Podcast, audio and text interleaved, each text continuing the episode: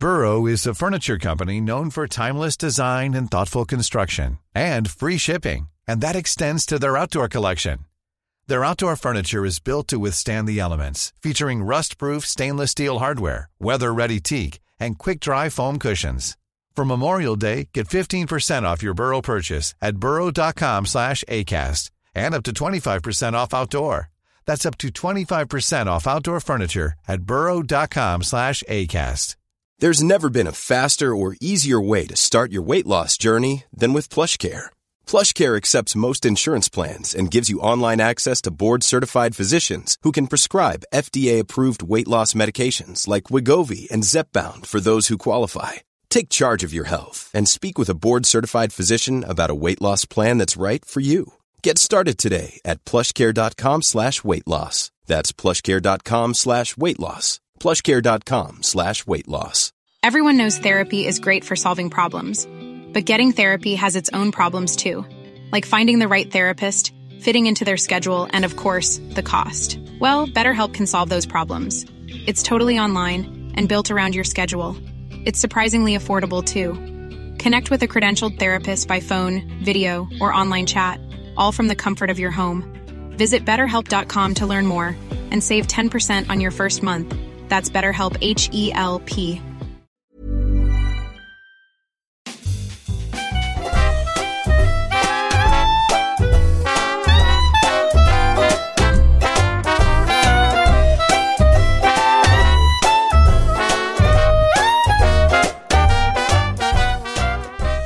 Då sitter vi här igen, Leo. Ännu en gång. I vårt fina gröna rum. Nämn inte det gröna rummet. Jag orkar inte höra om det längre. Ja, Skit det i det måste- gröna rummet. det måste nämnas, det måste nämnas. Dessutom är majoriteten vitt Och, och grått. och svart. Och vi spelar inte in, så det är liksom... Varför, varför ska vi prata om greenscreenen? Exakt, det stämmer. För att måla. Ja, jag är i min målfas just nu. Målar mycket hemma. Men eh, det ska vi inte prata om eh, vilka färger jag målar med. Eh, Istället ska vi välkomna tillbaka vår kära kollega Sia. God dag! Stort tack! Stort tack, kul att vara här igen. Det känns som att vårt avsnitt var det bästa avsnittet. Ja. Nu vart vi säkerheten in. Jag tänker att, nu har jag ju inte avslöjat ämnet än i och för sig, men de flesta har ju läst. Men vi ska ju prata de största flopparna den här säsongen. Eh, Värvningar. värvningar, de som har värvats den här säsongen. Således floppar utifrån värvningar den här gångna säsongen i Europa. Eh, men jag tänker att vår kära gäst idag, Sia, Sia Bush Falai, eh, representerar det vi kommer att prata om, fast helt tvärtom. För du värvades ju inför den här säsongen till TV4 och är den som fan har synts mest på alla kanaler, i alla sociala medier och det har skrivits om dig. Du har blivit hyllad i DN efter VM. Det, det här är ju liksom en Chelsea-värvning fast helt tvärtom. Ja, en, vad blir det då? En Real Madrid? En Galacticos-värvning. Ja, men liksom, det har ju blivit så. Fina ord. Fina ord. Men här ska vi såga istället sen. Ja, exakt. Och det, det tycker du om att göra? Ja, det, det är därför jag är här tror jag. Alla andra är så jävla snälla. Nej, men eh, bästa värvningar kan man ju också göra. Det finns väl ett par sådana. Och jag tror att det är roligt också att tänka på floppsäsonger. Alltså för lag och klubbar. Alltså typ Leicester kommer till mind direkt eh, och så. Men eh, också roligt att liksom ransaka transfermarknaden sett till summorna som spenderas på spelare som faktiskt inte levererar. Oh ja. Ja det, det finns mycket gott och blandat där. Och vi, vi kommer gå igenom era två listor med äh, starka namn gissar jag på. Och med rätt så dyra prislappar kommer det säkert också komma upp. Det ena och det andra. Men det är ju inte bara det som avgör, eller hur? Nej, alltså det det här är ju återigen lite individuellt hur man, hur man, vad man har för kriterier. Men jag vet inte hur du har tänkt säga. Men när jag har gjort den här listan så har jag tänkt på, det är lite olika saker. Jag har tänkt på hur mycket klubben har eh, spenderat på den här spelaren i fråga. Och det är klart att liksom en spelare som, som eh, gör ett dåligt resultat efter att ha värvats för en miljard, det ser ju tyngre ut. Men det kan ju vara så att en miljard för den klubben, vi säger PSG eller Manchester United, inte är värt lika mycket som 300 miljoner för ett Leicester. Alltså det, det kan ju, eller liksom 150 miljoner för ett Lill. Eh, eller eller liksom ett 50 miljoner för eh, jäkla Mallorca som kastar alla sina pengar på en sån spelare. Så det, det, där måste man liksom väga pengarna mot prestationen och mot liksom den kassa som klubben har. Eh, sen har väl jag, vi kommer att prata mer om det kan jag tänka mig, men jag har liksom eh, det är lätt att peka på skadade spelare och säga att det här är en flopp. Men för mig är skada det är en otur. Exakt, jag, jag är med på den. Det, alltså, jag jag håller till viss del med om det här med alltså att det, det kostar mer för eh, en mindre klubb att spendera 300 miljoner än en stor klubb att spela, spendera 100 miljoner kron, eh, euro. Men jag tycker vissa av de här spelarna, det har liksom inte funnits anledning att värva dem och spendera den pengen för dem. Och där tycker jag liksom storklubbarna måste ta ansvar för dåliga värvningar och dåliga resultat. Och jag tycker också att så här, spelare som är med på den här listan, jag dömer inte ut deras framtida karriärer, utan jag tror att verkligen många av dem kan komma att bli bra värvningar. Men jag tycker också det är kul att titta på ett antal liksom free transfers som har gjort. Eh, så på min femte plats har jag liksom gratisvärvningar. Men som kostar lön, som kostar agentkostnader, som kostar liksom noll i transfersumma. Men som kostar en del pengar och som inte ger någonting. Och de, det som är skillnaden där är att så här, står inte med något amorteringsvärde som du ska betala. Men du kan stå där med en jäkligt hög lön du ska betala och en agentsumma som hade kunnat gå till kanske en yngre, duktigare och bättre spelare med en högre prislapp. Så jag håller med dock om skadorna. Ehm, ska vi gå till min femma? Vi gör det. Vi gör det. För jag, där hade jag Belotti, Pogba och Rigi.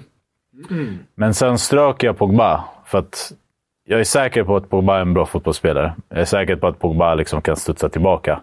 Jag är säker på att han kan göra bra ifrån sig. Men han har varit skadad nästan hela tiden. Och jag har liksom sett hur han har lidit. Det har varit jobbigt. Han har nästan lämnat gråtande. Han har inte velat skriva på autografer bara för att han har sagt att jag, jag mår inte tillräckligt bra. Så jag har liksom skonat Pogba och gett honom förnyat förtroende, trots att han kostar jäkligt mycket i lön. Trots att han hade, borde ha burit Juventus. Och lite samma där inne på Wijnaldum, för att han hade otur med skadan, kom tillbaka, var helt okej. Okay var riktigt kass när han kom in i finalen, men jag tycker liksom det var för mycket otur. De andra två, Belotti och Rigi. Eh, Belotti kommer till Roma. Han är ju tänkt då som tredje alternativ bakom Tammy och Dybala för att de ska kunna vila. Han får massa speltid. Han är inte ett enda Serie A-mål. Ja, det är svagt för en anfallare. Han är inte ett enda Serie A-mål. Alltså, vi pratar om att ett av hans mål skulle kunna vara skillnaden på en vinst, en förlust, ett Champions League-spel och ett Europa Conference League-spel och så vidare. Eh, lite samma sak gäller Origi. Han har gjort något mål här och där. Han har inte varit så avgörande han har gjort. Och kostnaden av Origi var ju också, vi pratade om det lite innan, att Milan kunde ha gått för Kolomouani. Milan kunde ha gått för Dybala. Ehm, de gick för två andra spelare. Den andra är på fjärde platsen. Men Origi, efter att de tog Zlatan och Giroud så tror jag att de tänkte Origi, vilken jävla grym värmning det här kommer att bli.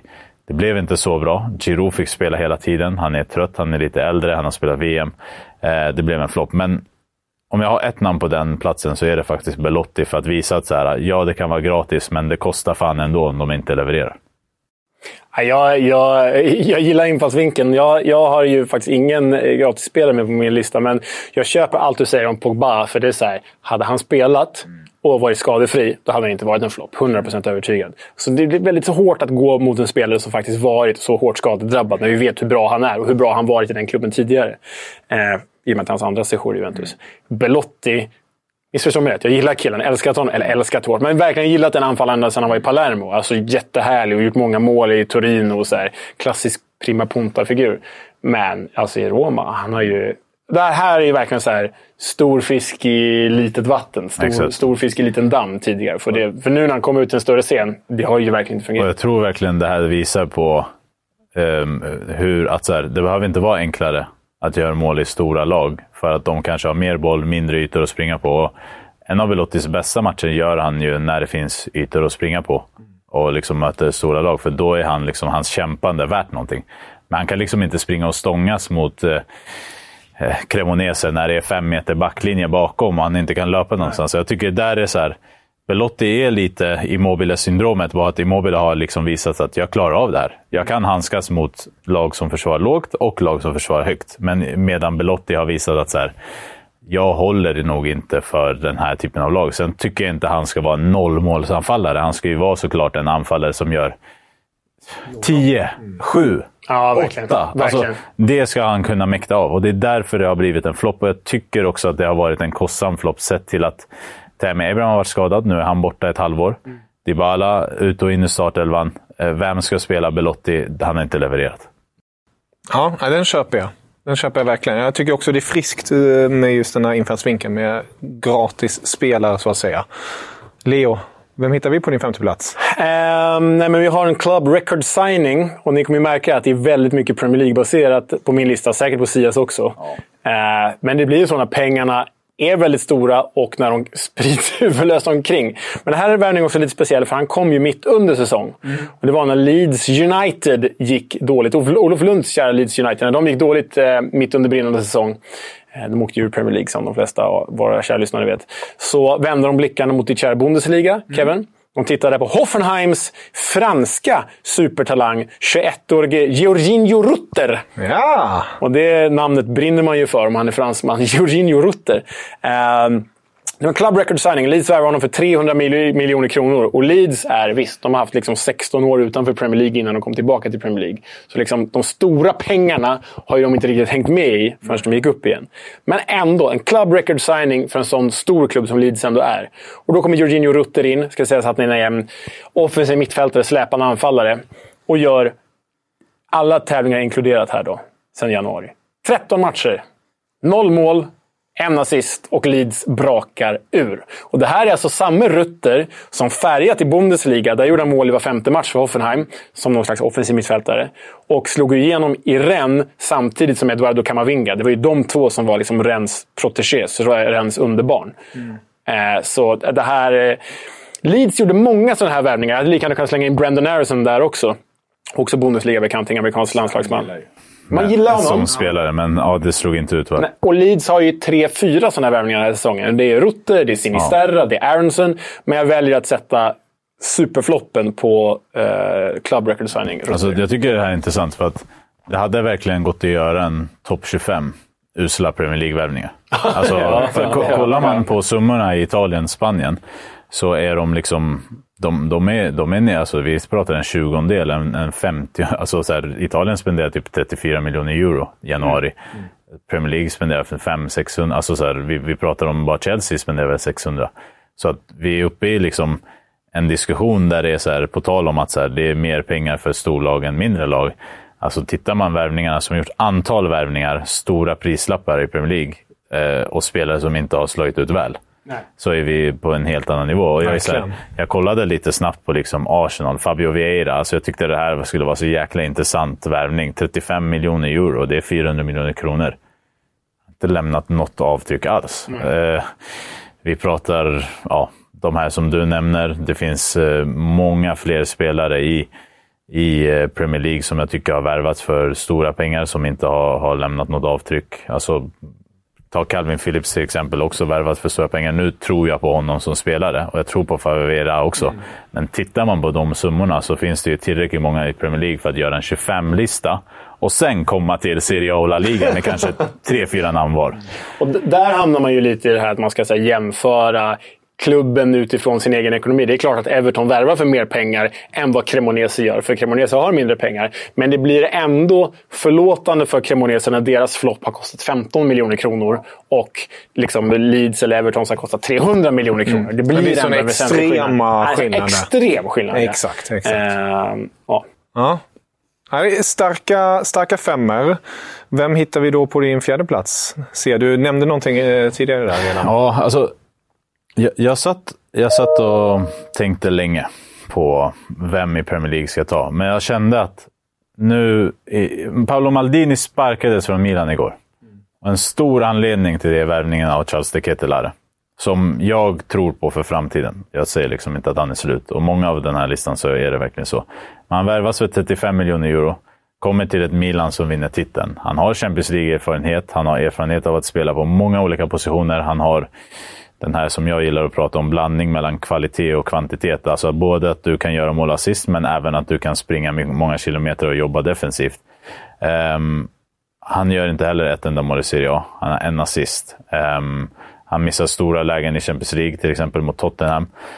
Um, han, det blir också kostsamt där, för som vi pratade om med Kolomoani och Origi så väljer Milan kanske Chastikettelare framför Dybala som jag tror hade varit mycket bättre i Milan för att han kan spela tia, han kan spela eh, spjutspets och så. Och eh, tyvärr så är det ju, det där är Milans stora värvning säsongen efter att de vinner scudetton. Det blir en total flopp och det får stora konsekvenser för att ett lag som Milan, till skillnad från ett Premier League-lag, de har råd att göra den typen av värvningar, absolut utan att det blir katastrof. Men det är inte som i Premier League där du faktiskt kan värva spelare för en miljard och sen bara borsta av det året efter och känna att så här, äh, vi värvar en till eller vi säljer. Eller här la man ju verkligen alla sina besparingar så att säga ja. i en korg. Och eh, när det blir så illa att Paolo Maldini får sparken. Alltså, jag satt och tänkte på Charles de Ketelas självförtroende när han vaknar och inser fan det är mitt fel. Alltså.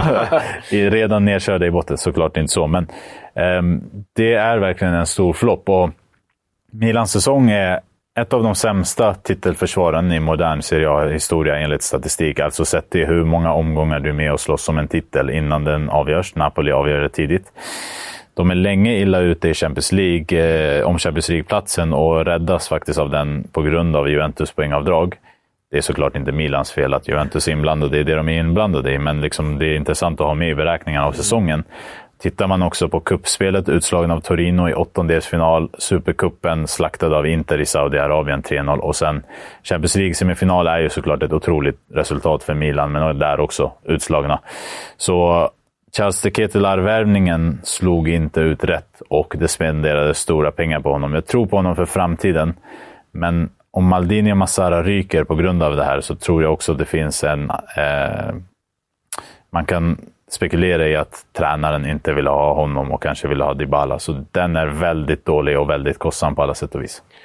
Alltså här, eh, De Kettler CDK är med på min lista också, men mm. på tredje platsen. För eh, jag håller med allt du säger Sia. Och den är ju liksom så nästan generationsavgörande för Milan. För det här var ju som Sia säger, liksom scudetto-värvningen. Det här var ju killen som skulle försvara scudetton, de skulle behålla ligatiteln, de skulle kliva flera generationer framåt. Det är inte över än. Den här killen kanske blir Serie A's bästa spelare nästa år, eller om två år. Han har ju en enorm framtid för sig fortfarande. Men han går ändå alla tävlingar inräknade. 40 matcher, 0 mål, en assist. Som offensiv mittfältare. Som en av Serie A's dyraste värvningar den gångna säsongen. Det är ju inte bra. Och effekten det får på Milan är att det här kan vara Alltså, Maldini med följe kändes ju i alla fall i min bok som... Alltså det var ju de som fixade ligatiteln för ett år sedan. Exakt. Det var ju de som hade liksom styrt skeppet Exakt. rätt. Mm. Och nu får de sparken. För, och det är inte bara de Kettlers fel. Och det är förstås det var de som värvade de Kettlers. De är ju ansvariga. Men det kan vara så avgörande för Milans framtid att de Kettler-värvningen föll ut på det sätt som det gjorde hittills. Sen är han ung. Vad är han? Liksom 19-20 år. Han kan, han kan kanske bli jättebra framöver. Men sett till den här säsongen, super flopp. Och jag menar, de vann ju dragkampen mot många Premier League-klubbar, La Liga-klubbar, andra Serie A-klubbar om honom. Så det var nog inte det han såg framför sig. Och de la också de pengarna i den korgen istället för att gå på till exempel Bottman som de hade klar. Alltså så klart, det blev en budgetfråga. Hade det varit en Premier League-klubb hade de kunnat värva båda. Men Bottmans säsong och Deketelars säsong och den skillnaden det hade haft på spelet sett till att Deketelar liksom inte gjort någonting och hade kunnat vara bänkad. Eh, det blev extremt kostsamt. Och jag var en av dem det ska man ha med sig. Jag höll med om att man skulle gå för offensiv spets snarare än en mittback. För att jag tyckte att det fanns Tomori, Kalulu, eh, Kjär med flera som, som kan vara där. Men det blev sämre än så. Mm. Nej, det är riktigt tragiskt. Speciellt just med den innebörden. Eh, tänk... Alltså, alltså det, det var, förlåt att jag avbryter, ja. men det var ju så illa. Det har ju varit så illa för De Kettler, så liksom nere i våra katakomber när vi, TV, när vi gör liksom seriala ligastudios på lördagarna och söndagarna den här säsongen så har ju Sia och jag och Gusten och de andra, och det låter lite elakt, men det stående skämtet internt mellan oss, det är ju CDK. Ja, alltså han, är ju, han är ju den som... Alltså, eh, alla kommer ihåg de här klippen när han liksom nästan så gråtfärdig ut och liksom stampar i backen. Alltså, mm. Efter det där så var det ju liksom alla, vi har inte alla barn, men vi alla hade faderskänslor där. Så alla tyckte ju synd om honom. Så efter det har vi liksom unnat honom ett mål så länge. Men det är så långt bort. Det är så långt bort ifrån att han ska göra något bra. Så det har liksom blivit så här. Nu kommer han! Nu kör vi CDK! Och så är det bara dålig aktion efter dålig aktion efter dålig aktion. Så det har gått från att vara roligt till att faktiskt vara jäkligt synd om honom. Ja, roligt och sorgligt liksom. Jag, jag unnar honom verkligen en, en bet, ett bättre år. Och jag tyckte... Maldini sa en intressant sak innan han fick sparken. Att eh, De Ketelar vet vad, vad han gjorde fel. Men det är, liksom, det är inte lätt för unga spelare att komma till Italien. Så jag, jag tror fortfarande på honom. This is Paige, the co-host of Giggly Squad. And I want to tell you about a company that I've been loving, Olive and June. Olive and June gives you everything that you need for a salon quality manicure in one box. And if you break it down, it really comes out to $2 a manicure, which is absolutely insane. It's also so easy to get salon worthy nails at home with Olive and June. The difference between how your nails used to look when you did them yourself and now with the Manny system is a complete game changer. The best thing about Olive and June too is it's a quick dry, dries in about one minute, lasts for five days, and full coverage in up to one to two coats. Visit oliveandjune.com slash perfectmanny20 for 20% off your first system. That's oliveandjune.com slash perfectmanny20 for 20% off your first system. Burrow's furniture is built for the way you live. From ensuring easy assembly and disassembly to honoring highly requested new colors for their award-winning seating, they always have their customers in mind. Their modular seating is made out of durable materials to last and grow with you. And with Burrow, you always get fast, free shipping. Get up to 60% off during Burrow's Memorial Day sale at burrow.com slash ACAST. That's burrow.com slash ACAST. burrow.com slash ACAST. Mom deserves the best, and there's no better place to shop for Mother's Day than Whole Foods Market. They're your destination for unbeatable savings, from premium gifts to show-stopping flowers and irresistible desserts. Start by saving 33% with Prime on all body care and candles. Then get a 15-stem bunch of tulips for just $9.99 each with Prime. Round out Mom's menu with festive rosé, irresistible berry chantilly cake, and more special treats. Come celebrate Mother's Day at Whole Foods Market. Leo, vem hittar vi på din fjärde plats? Fjärde plats har vi en eh, fransman, en fransk anfallare och vi är tillbaka i Premier League. Everton har ju värvat stort de senaste åren. De har kastat mycket mer pengar i sjön än just de här 120 miljoner kronorna som det handlar om. Men Everton, för att säkra sin överlevnad och för att liksom avlasta Dominic Calvert-Lewin som har gått skadad mycket, deras anfallare, så värvade de ju Neil Mopay, som Mopay säger många, men Neil Mopay eh, eh, från Brighton. För 120 millar. Och det är ingen stor målskytt egentligen. Han har gjort åtta mål per säsong i Brighton och tidigare i Brentford. Sådär. Men i och med att Calvert Lewin gått skadad mycket så hamnade mycket av ansvaret på Neil Mopay. Och vi vet ju att Everton räddade sig i sista eh, stund den här säsongen. Och tittar man på liksom Evertons anfallstradition, anfallshistoria, så har de ju inte många stora målskyttar. Men det är så här. Det är Wayne Rooney, det är Gary Lineker, det är Duncan Ferguson som ändå liksom gjort mål. Men det som har varit gemensamt för typ alla Evertons anfallare att de alltid sliter som djur. Just Rooney, just Ferguson, eh, ja, jag vet inte, Steven Naismith, Victor Anikebe. Sliter som djur. In fick de här då störige bråkstaken Neil Mopai som inte kan göra mål om han ens står i nätet. Som dessutom inte jobbar särdeles hårt. Och det resulterar alltså i ett mål och en assist på 29 matcher. I ett Everton som är ett mål från att åka ur Premier League. Det är så här, ytterligare ett bevis på hur jäkla misskött den här klubben är. För det är liksom felvärvning på felvärvning år efter år och den här säsongen får Mopey klä skott för misshandeln av Everton. För det är vad det är. Att värva en sån här skitspelare för så mycket pengar och genom så stort förtroende, ja, det betyder att Everton är skit.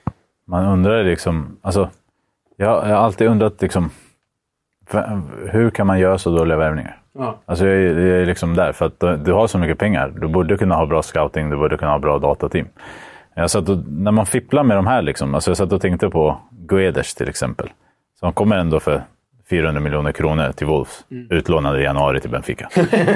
alltså så här, Vad är det liksom? Ja, det, det måste vara en större flopp i mina ögon. Liksom. Men det blir ju mer kostsamt för Everton då eftersom att de är så liksom, vansinnigt nära. Eh, sen har vi ju alltså, Nunez också. 450-500 I Wolverhampton också. Ja. Ja. Alltså, vad, vad är det här för spelare? Men de kommer liksom aldrig till en situation där de är tillräckligt nära att det ska bli katastrof för att man ska liksom peka ännu mer på dem. Så jag kan köpa att liksom så här, de här är ändå bra värvningar på pappret. Eh, alltså Guedes och Nunez och de här. Men om du värvar en spelare som inte stämmer överens med din identitet och det hårda jobbet, då har du liksom redan på förhand förlorat. Och det, är- och det, det är så jäkla... Man undrar ju, för Everton famlar i mörkret. De är helt identitetslösa. De vet inte vad de är längre. Försöker vara en storklubb, värvar storklubbarnas skräp och så blir det så här. Och där även med det exempel du tar upp med Guedes. Alltså om du slänger 400 miljoner på en anfallare. Hur, spela utefter hans styrkor, vilket de inte gjorde på hela säsongen. Och så lånar man ut dem. Hur kan man ens så här, Det var som när Liverpool värvade Andy Carroll för tio år sedan. Han kan spela på ett sätt. Spela på det sättet. Nej, det gör vi inte. Ja, då blir det skit liksom. Och man fattar inte hur klubbar år efter år kan hålla på så här. Bara, ni vet vad ni värvar. Kasta inte pengarna på det. Vet vad ni värvar. Tänkte på han Anthony Gordon också. Ja, herregud. Ja. Alltså 500 mil. Men det är bara för att han är britt ju. Ja, men eh, det, det är det jag hatar med England. Alltså jag hatar det helhjärtat. De bara "Ah, Premier League-proven, engelsman, då ska han kosta 500 miljoner. Det har inte funnits en bra engelsman på, alltså på det sättet på tio år. Alltså, den här spelaren nämnde du i början. Men Calvin Phillips, som alltså går till City från Leeds för över en halv miljard. Så, alltså, sett i pengarna, flopp. Men grejen med Calvin Phillips är att han är rätt ung, kan bli en bra spelare. Eh, och att 500 miljoner för City, det är ju ingenting. Exakt. Men han har ju också, han har också pepp. Exakt, Alltså, man vet att han kommer skolas in Exakt. på ett visst Pep- sätt. eh, Ge Pep två år med mig så tror jag kan jag, jag kommer kunna behandla en boll och springa i alla fall. Alltså, Ja, absolut, men grejen är där att också de säger vi måste ha britter i vår trupp, så vi lägger en halv miljard på någon just som varit bra i EM. Liksom. ja. Däremot så tror jag på Declan Rice för framtiden. Jag tror inte han är med på nästa års flopplista. Det tror jag heller inte. Nej, inte jag heller. Jag, jag, alltså så här, jag, jag säger inte att alla engelsmän är dåliga, men jag säger att den där typen av engelsk spelare från en mindre klubb till en lite större för stora summor pengar. Det finns, för mig är det bara röd flagga hela vägen. Alltså, eh, eh, eh. Den låter när den där kommer upp på scoutingverktyget. Alltså. Håller med. Underbart. Jag skulle vilja se scoutingverktyg. Röd flagga och alltihopa. Underbart. Plats tre då, Sia. Nu, nu kommer vi till de där fina pallplatserna som vi alltid Ja. beskriver dem som. Eh, Det, det har blivit Richarlison. Ehm, Du bara bränner alla mina här ett steg före. ja, jag ber om ursäkt. eh, Men han, han, eh, Fint eh, VM-mål. Ja, och det säger väl att det finns en bra spelare där, men en spelare som kanske behöver lite för bekväm miljö för att göra det bra eh, i alla lag. Och, ehm, är du anfallare under Antonio Conte så brukar du göra mål. Du brukar lyckas komma till mål. För att, dels för att han oftast använder anfallspar eller anfallstrio, dels för att det är mycket Um, alltså, jag tänker bara på Ed, Eder och Graziano Pelle, de två sämsta anfallarna som Italien haft som spelade så jäkla bra tillsammans. Och så kommer Richarlison och inte... Han gör ett Premier League-mål och det är väl när Antonio Conte sparkas eh, efter det. Så ett Premier League-mål, tre assist på en hel säsong, värvas för 700 miljoner kronor. Eh, klagar på sin speltid, eh, blir sågad av Conte öppet som säger liksom så här, ja, han har inte varit tillräckligt bra. Ehm, och då tycker jag ändå så här att det på pappret var en ganska bra värvning för att det var, han, han har liksom allt som man ska ha för att spela i en större klubb. Men det slog bara inte rätt ut och jag har liksom frågetecken nu för honom om han liksom håller på högsta Premier League-nivå och jag är liksom benägen att säga nej. Jag tror verkligen att han skulle behöva komma till en miljö där han känner sig lite mer hemma, lite mer omtyckt och spelar en lite roligare Och fotboll. lite mer Belotti-typen. eh, Större fisk i en liten damm. Ja, nej men Richarlison har ändå en funktionell teknik. Han kan ändå göra snygga mål. Han kan starta för Brasilien, liksom. men så här, nu får vi se om det är med den nya tränaren då som ska vara offensiv frejdig och ha roligt. Jag, jag, ja, vi kan komma in på vad jag tycker om allt det där sen, men om han liksom klarar av det nu, om det blir roligare för honom, om det är bättre, om det är mindre taktik, mindre press, mindre defensiv, då kanske det faktiskt kan bli bra. Men i år så tycker jag att det är en stor flopp. Ja, jag håller ju med. Jag har ju Richarlison som den näst största floppen. Det är ju det, på min andra plats. Och det här är ju ett Spurs som gör ett fruktansvärt sommartransferfönster så här i efterhand. På pappret superfint. Men liksom summerar man. Richarlison, superflopp. Yves Bissouma från Brighton, superflopp. Jed Spence, som jag följde mycket nära i Championship-podden förra säsongen och som var liksom ligans topp tre bästa spelare. Superflopp, numera utlånad till Rennes. Ivan Perisic, superflopp, om han kom gratis. Alltså, de har verk och Clément Lenglet, superflopp. Verkligen misslyckats med det här fönstret, men där Richarlison ju får liksom symbolisera den största floppen av dem alla. Och det, men jag tror att det finns en framtid för honom ändå. För alltså, försvinner Kane, då har de ersättaren där. För Richarlison har ju fått spela väldigt lite på den positionen som central anfallare som han egentligen trivs bäst i. Lyckas väldigt bra med Everton, lyckas väldigt bra med det i Watford, lyckas bra med det brasilianska landslaget. Genom den chansen i ett Tottenham som nog antagligen inte kommer vara topp 4 Tottenham längre. Alltså kanske mer topp 6 Tottenham.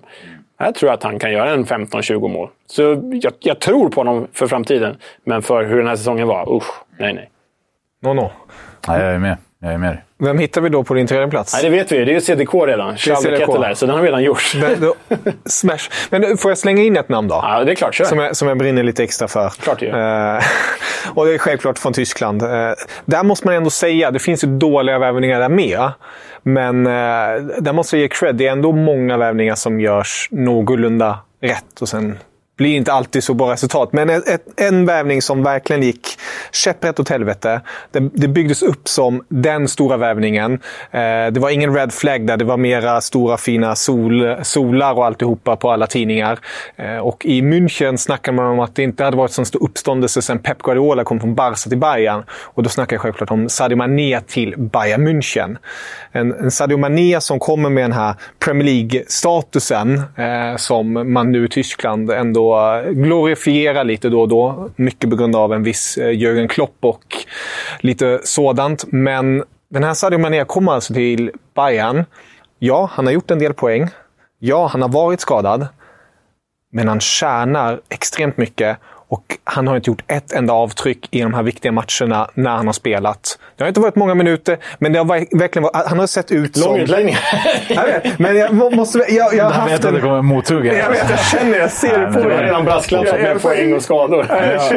jag, jag, så här, ehm, de fick inte ut det de ville få ut av Mané. De fick inte ut en spelare som kunde ersätta Lewandowski målmässigt. Och jag tror inte att de förväntade sig att han skulle göra 30, men jag tror att de absolut ville ha 20 eller 15 högkvalitativa mål mot högkvalitativa motstånd.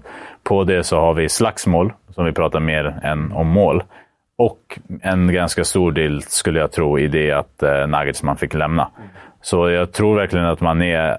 Jag tycker hans poäng är bra. Jag tycker han liksom har ett helt okej poängsnitt per minut, men jag tycker att han varit, som i Italien brukar man kalla det för ruttet äpple. Du vet, en sån som liksom förpestar hela gruppen, sprider dålig stämning och inte är bra för omklädningsrummet i stort.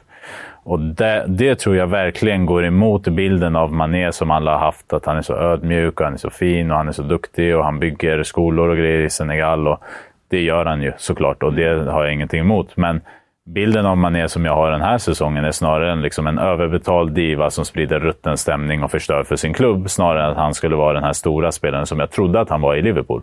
Och jag tror någonstans att i den här affären så finns det ingen vinnare. Utan Liverpool förlorade, Bayern förlorade och Mané förlorade. För att alla blev sämre av att värva honom. Och där, där finns det ju absolut någonting. Men samtidigt så tycker jag att hans stora, långa skada och hans poängsnitt ursäktar honom från att hamna topp fem på den här listan. Ja, ja, ja, det var, jag skulle säga att det där var det bäst sammanfattade stycket Sia har producerat sedan han flyttade hit från, från, från vår förra arbetsgivare.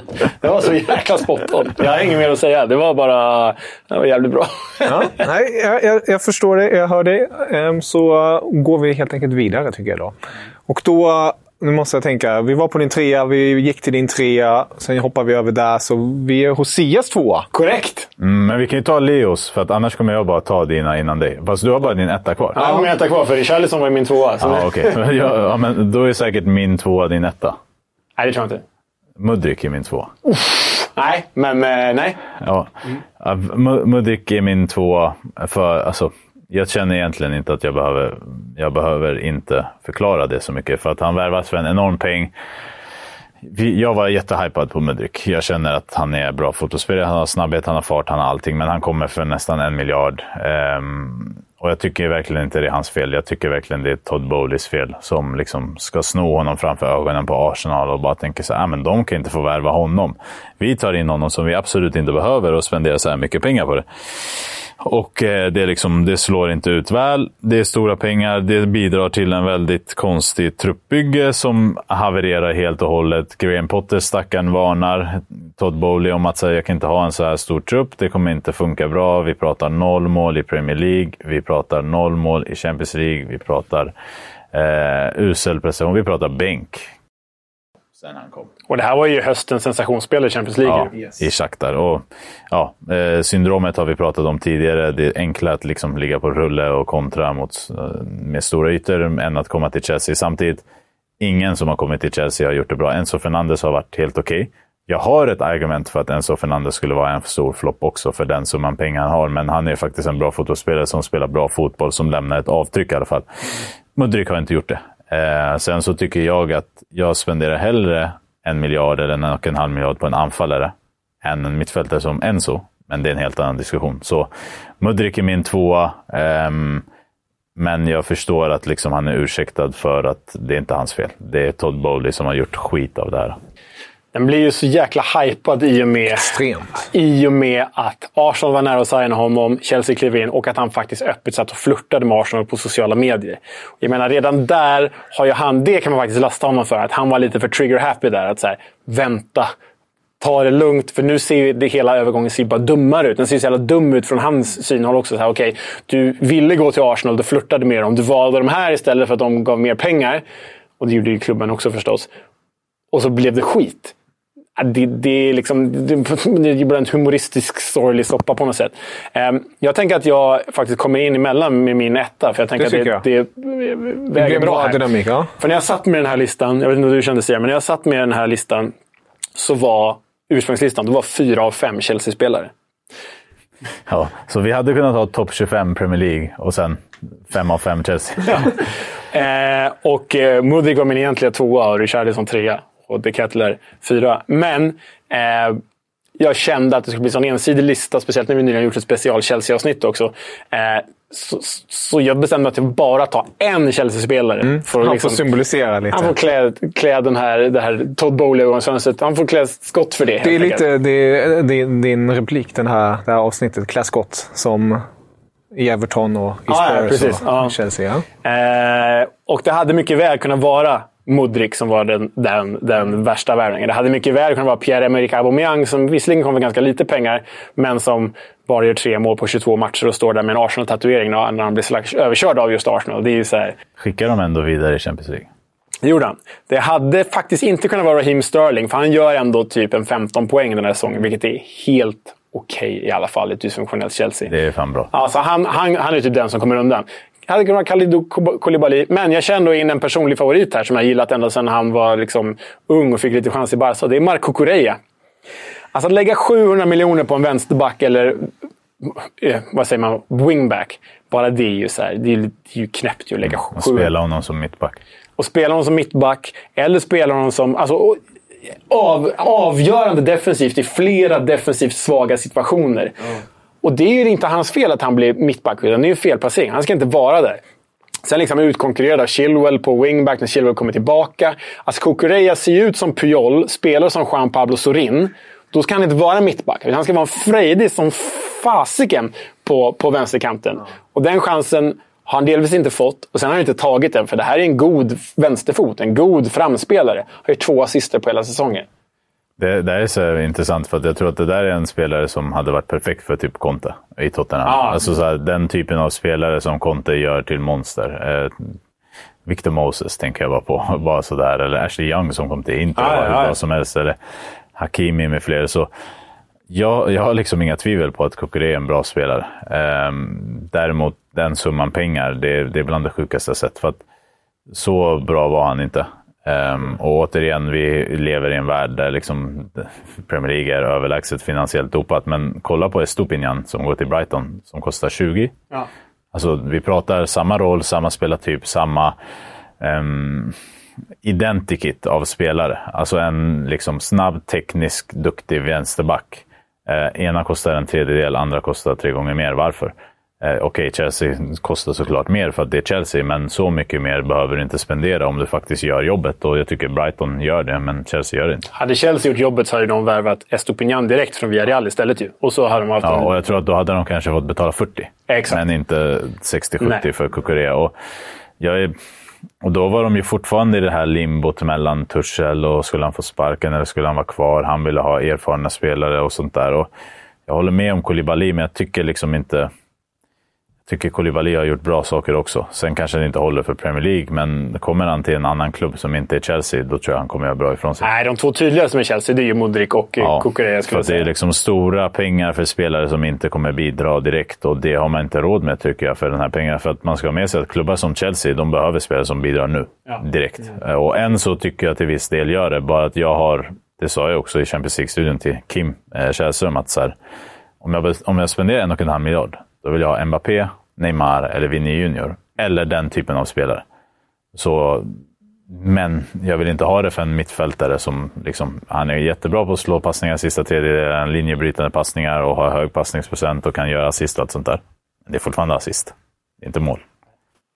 Och det är bara en, en sista grej om Kukureya. Man ska komma ihåg att eh, han gick ju till Chelsea istället för City. Alltså, han gick ju till Chelsea istället för City. Det var ju väldigt nära att han gick till City. Jag är övertygad om att hade han klivit in i City, då hade vi pratat om honom som världens bästa winback. Tänk det var viktigt för honom. Ja, Eh, men- Se City nu i det här. Jag, jag är så här, om du säger nej till Pep som spelare, då förtjänar du illa. För att, alltså så här, du går till Pep, alltså nu kanske så här, nu har Pep eh, valt att han ska ha fyra mittbackar. Liksom. Så Kukureya kanske inte hade blivit, fått spela ändå. Han kanske hade skeppat med Cancelo i januari. Liksom. Men mycket tyder på att han hade blivit mycket bättre, mycket duktigare och kanske blivit en mittback istället. Eller en mittfältare, eller en winger eller vad som helst. Men bara så Pep, Pep är en tränare som bättrar dig fysiskt, mentalt och tekniskt. Alltså, och det hade han i alla fall gjort. Och då passar vi på att puffa för avsnittet Topp 5 överskattade tränare. Där Kevin Bader har med Pep Guardiola som överskattad. Ja, just det. Jag såg det. Det var tur att jag inte var med. Alltså, studien hade inte funnits kvar om jag hade varit med när, när Kevin drar den där. Alltså. Men med det, med det sagt. Eh, jag tror att Kukureya kan ha ändå en god framtid i Chelsea. För det här är en bra spelare. Bara Så Pochettino är ju en bra tränare för den typen av spelare. Men så här, det är också så här, man vet han måste rensa 15 spelare. Om Kukureya är en av dem, då kommer vi snacka om en stor flopp liksom för all evighet. Ja, det blir spännande att se om vi sitter här nästa år och pratar om floppar 23-24 och om det är då Chelsea-värvningarna som är vär- värvade från Chelsea Ja, eller om de har shit. blommat. Det är bra spelare allihopa egentligen. Ja, det var din etta. Mm. Vi pratar mycket Premier League. Jag Ja. gissar på att vi landar återigen Ja. i Premier League hos dig. Jag, så här, jag tyckte det var orättvist mot Mudrik att han fick liksom vara med på min lista trots att han kom i januari. Så jag var tvungen att sätta Anthony på min första plats eftersom att han kom i juni till en tränare jag känner till för en miljard och gör fyra mål och två assist i Premier League. Sen gör han Det är två mål i Europa. League. Ja, exakt. Och så, alltså, han har helt okej poäng i vissa av kupperna och sånt, men um, jag, jag, jag är inte såld. Jag, jag eh, älskar tekniska, snabba, duktiga brassar. Um, jag, jag ser inte vad Anthony bidrar med. Jag tycker han är väldigt mycket pengar och väldigt mycket smoke, men inte tillräckligt mycket kalkoner. och, och där, är jag liksom, där har vi ytterligare ett tecken på när en tränare vill ha sin gubbe och jag inte tycker att det slår ut tillräckligt bra. Och man ska ha en sportchef som säger, vet du vad, ta den här spelaren istället. Och, um, det är bara att det, det här kommer inte få någon konsekvens för United. De, alltså så här, det är många som säger att City spenderar och de är ett spenderarlag och köpeslag och allt sånt där. Och sen kommer United med sin en miljard för Anthony. Det har inte slått ut så bra. Och nu måste de köpa en anfallare i sommar. Vem ska det vara? Alltså, där är vi inne på liksom svåra mekanismer. Så, och sen är han, han är väl aktuell för misshandel de här dagarna också. Känns, ja, jag, vet, jag, har bara, jag känner ju inte honom, liksom, men jag har en dålig känsla av honom, både som spelare och, och person. Tycker han är distraherad på planen. Men jag tycker han symboliserar två saker egentligen. Alltså det ena är det här spelarna som är väldigt fina att titta på, men som inte har någon slutprodukt. Ni vet de här som är så här härliga, aviga dribblers och coola på kanten. Och så bara, ja, fast det blev bara... Hur mycket blev det nu för honom? Typ åtta mål på hela säsongen. Inte ens det. va? Åtta assist och typ fyra mål eller något. Alltså, det är ju alldeles för dåligt för de pengarna. Och det är det ena han symboliserar. Det andra han symboliserar, det är steget från holländska ligan ut i den riktiga världen. För alltså, visst att Ajax har varit en stor klubb och Anthony har faktiskt levererat i Champions League för Ajax. Men holländska ligan är så lätt att göra offensiva poäng i. Alltså jag menar, Andreas Granqvist gjorde 11 mål en säsong när han spelade där. Och att då omvandla det, ta steget ut som offensiv spelare till Premier League, eller La Liga, eller Serie A eller Bundesliga. Det är jäkla svårt. Det är väldigt få spelare som faktiskt lyckas med det steget där de offensiva. Visst, vi har, vi har våra Schneiders, vi har våra van der Vaarts. Men på varje sån som har lyckats... Då var det annorlunda också. Alltså Exakt. Ajax där och då var ett liksom givet CL semi kvart åttondel lag. Idag Nej, alltså det, det steget är så stort så att det är liksom, du ska vara en liksom Rud van Nistelrooy-nivå för att lyckas Roy ta, ta... Ja, lite så. Lyckas ta det steget. Holländska ligan är svag.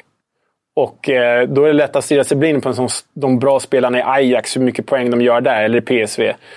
Och sen blir det inte så bra när de väl kommer ut. Liksom. Alltså han avslutar säsongen med två mål på 16 matcher. Ja, det är Eh, dåligt. och, och jag tycker så här, eh, stor skillnad mot till exempel Rafinha i Barca som liksom initialt sågs lite floppig. Liksom, men som verkligen visade att jag håller, jag är mål, jag är assist, jag är en bra fotbollsspelare, jag skapar chanser, jag bidrar till laget. Liksom. Jag känner att Anthony, trots liksom liknande spelartyp och position och nationalitet, eh, är mycket sämre. Och där har vi också en spelare som liksom fanns för Premier League-lagen, som Premier League-lagen ville ha, men som faktiskt valde att gå till Barca. Och tycker där är så här, jag ser ett par, eller ett antal spelare som faktiskt väljer att, typ Bellingham är en sån, som säger så här, vet ni vad? Jag går till Real Madrid. Världens största klubb. Det finns ett bra sportsligt projekt för mig här. Det är inte bara Premier League. Jag kommer göra bra ifrån mig. Och det är lite uppfriskande. För att jag, alla vill ju spela i Premier League. Alla vill gå till Premier League. Det är stora pengar som finns där. Det är mycket uppmärksamhet. Du är i princip klar för livet efter att du har varit där en gång. Men det är inte alltid det bästa sportsliga valet. Eh, och så Anthony för den pengen och till skillnad från Mudryk då att han har haft ett helt år på sig att anpassa sig. Kommer också till en tränare som han känner till som är lite lagpappa. Du vet, det är väldigt mycket sånt där som jag tycker så här. Du har haft allt för att faktiskt göra bra ifrån dig. Och det här är egentligen, alltså, det här är ändå ett ganska roligt sammanhang. Vi pratar om det här, just topp fem floppvärvningar. Det är en kul lista. Man gör lite med en klackspark på morgontoan. Liksom. Eller så, men ni fattar. Alltså, alla kan göra det hemma i mobilen medan de lyssnar. Det är ju kul. Men det är ju egentligen en del av en mycket större diskussion. För liksom, när man bara tittar på de här värvningarna i Premier League, spelomsättningen i Premier League kontra andra ligor. Det är klart att andra ligor, framförallt Serie A, värvar och säljer mycket. Men i Premier League är, pengarna så ofantligt stora. Så betyder så jäkla mycket att det blir rätt varje år. Och därför slussar de ju, skickar in 20 nya spelare och slussar 20 spelare typ varje säsong. Inte de välskötta klubbarna, men vi har våra liksom, Nottingham Forest, vi har våra Leeds, vi har våra Chelsea, Och det är motiverat Evertons, så fort alltså. du klarar dig kvar. Så fort du klarar dig kvar Ja, så har det varit värt det. Exakt. Men misslyckas du, då blir det ett Leeds och då åker du ur. Då ska du omvandla den där till, till något positivt i Championship. Lycka till Leeds och Leicester och Southampton för övrigt. Uh, det, det, det är här- det som jag tycker är liksom med Premier League, att så här, de värvar i princip riskfritt.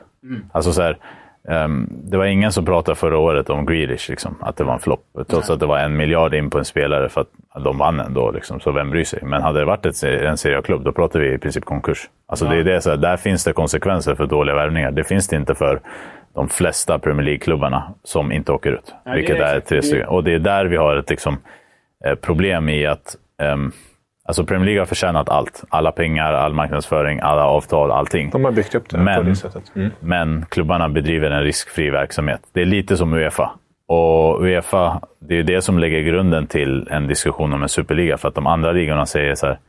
Hej, vi, vi, vi värvar och vi måste liksom sälja för att värva. Vi, gör inte, vi kan inte bara köpa bara sådär och sen floppa någon och sen bara, äh, vem bryr sig? Så jag tror att det liksom i grunden finns en mycket större diskussion här och man blir ändå förvånad av hur många liksom inkompetenta värvningar som görs och hur många lag som på högsta nivå, miljardnivå, inte har strategi, struktur, långsiktighet. Det tycker jag är väldigt anmärkningsvärt. Ja, och liksom, du har ju rätt i att, så här, att liksom, klubbarna som i alla fall befinner sig liksom, topp 12 och uppåt, de gör ju utan, värvar ju utan risk. Men så fort det blir ett... Alltså, jag satt och var på, hade på riktigt ont i magen för Nottingham Forest skull hela den här våren innan de klarade sig. För de la ju allt på ett kort. Nu tar vi alla de här miljarderna vi får. Vad är det? 1,6 första tre åren som blir 2,5 om du lyckas hålla sig kvar. Eh, vi tar alla de pengarna och värvar 20 spelare för att hålla oss kvar. Allt på ett kort. Alla ägg i en korg. Och klarar de sig som de gjorde nu, då är det ju värt det. Då är det riskfritt. Men hade de åkt ut, Ja, jag lovar dig, nytt Sunderland alltså. Rensa hela truppen, rätt ner i League One, eventuellt konkurs. Liksom. Alltså, det, det är så... Ja, det där är... Ja, ja. Och de, tving, de är tvingade till det, för avståndet mellan Championship och Premier League är så stort. Så att många känner ju så här, ja, vi måste värva en helt ny startelva och fem spelare till. Och då, och då blir det så här. Och min favoritstat på grund av, eh, på tal om det du nämner, man jämför med andra ligor. Champions League-finalen 2014, Atletico Madrid spelar. Visserligen överraskning, men deras trupp alltså ihopvärvad för mindre pengar. Det här är snart tio år sedan, då var ju avståndet mindre än vad det är nu. Deras trupp var ihopvärvad för mindre pengar än Southamptons. Alltså, vad är det? Ja, men jag, jag tror att Inters trupp eh, nu kostar 150 miljoner euro. Mm. Eh, ungefär. Som Haaland. Ja, nej, Holland var billig. Om man bortser ja, från lön och ja. sånt. Men eh, som Grealish nästan. Alltså som så. Ja, så ja, det det finns är ju, ju otroligt. alltså där finns det ju någonting. Men Ja, omsätter du mer? Alltså det, man måste liksom väga in hur mycket... City omsätter ju tre gånger så mycket som Inter också och får in tre gånger så mycket också. Så man kan älta det där hur länge som helst. Jag tycker bara att man tappar hakan varje gång en okänd engelsk fotbollsspelare kommer från Championship eller från en bottenklubb till en mittenklubb för 500-600 miljoner kronor och är faktiskt ganska medioker. Mm. Ja. Skön positiv stämning ja, Det var härlig diskussion. Men de gör mycket bra också. Alltså de här klubbarna. Brighton, jag tycker ju Arsenal gör ett par bra United gör Brentford. ett par bra Brentford, alltså så City också ska ja. man ha med sig. Håland är helt okej. Okay. Ja, ja. Men alltså må många bra värvningar görs i Premier men det är inte så svårt när du spenderar så mycket pengar. Exakt. Det, är, det, där blir ett stort urval. Det är som att man greppar alltihopa. Det är kul! Riktigt roligt att höra era listor. Eh, ni lyssnare får jättegärna skicka in era listor. Eh, det är kul att höra om ni tycker olika eller om ni tycker detsamma. Eh, jag tror vi, många kommer nog nämna många namn ni har nämnt här. Eh, ja, kommer nog inte vara så mycket annat. Nej, men skicka in. Det är kul om vi har missat någon. Vi vet Darwin Nunez och sådana, men han, han kommer inte med. Men vi vet gör att han kommer nämnas. Gör inte 15 baljor? Han gör ändå typ något, något i den ja. Nej, honom tror jag på stenhårt. Ja. Därför är jag inte med honom. Ja. Ja. Kanske också ett avsnitt topp bästa vävningar, men det är en annan femma. Bokstavligen en annan, bokstavligen annan femma. Nej, det är bokstavligen en annan femma. Bra där Kevin. Sköt om er. Tack Sia igen tack för tack, denna tack, gång. Danke Leo. Auf Wiedersehen. Auf Wiedersehen. Gröna rummet.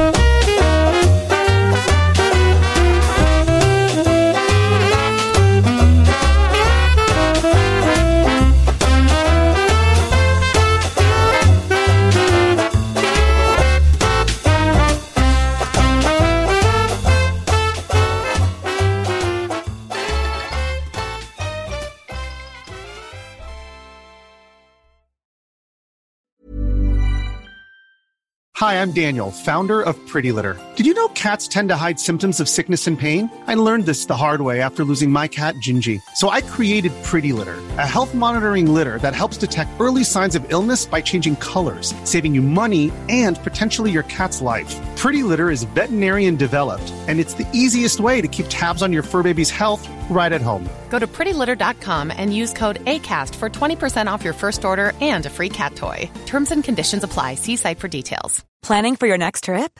Elevate your travel style with Quince. Quince has all the jet setting essentials you'll want for your next getaway, like European linen, premium luggage options, buttery soft Italian leather bags, and so much more. And is all priced at 50 to 80% less than similar brands.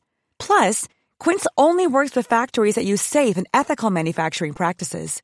Pack your bags with high-quality essentials you'll be wearing for vacations to come with Quince. Go to quince.com slash pack for free shipping and 365-day returns. Mom deserves the best, and there's no better place to shop for Mother's Day than Whole Foods Market. They're your destination for unbeatable savings, from premium gifts to show-stopping flowers and irresistible desserts. Start by saving 33% with Prime on all body care and candles. Then get a 15-stem bunch of tulips for just $9.99 each with Prime. Round out Mom's menu with festive rosé, irresistible berry chantilly cake, and more special treats. Come celebrate Mother's Day at Whole Foods Market.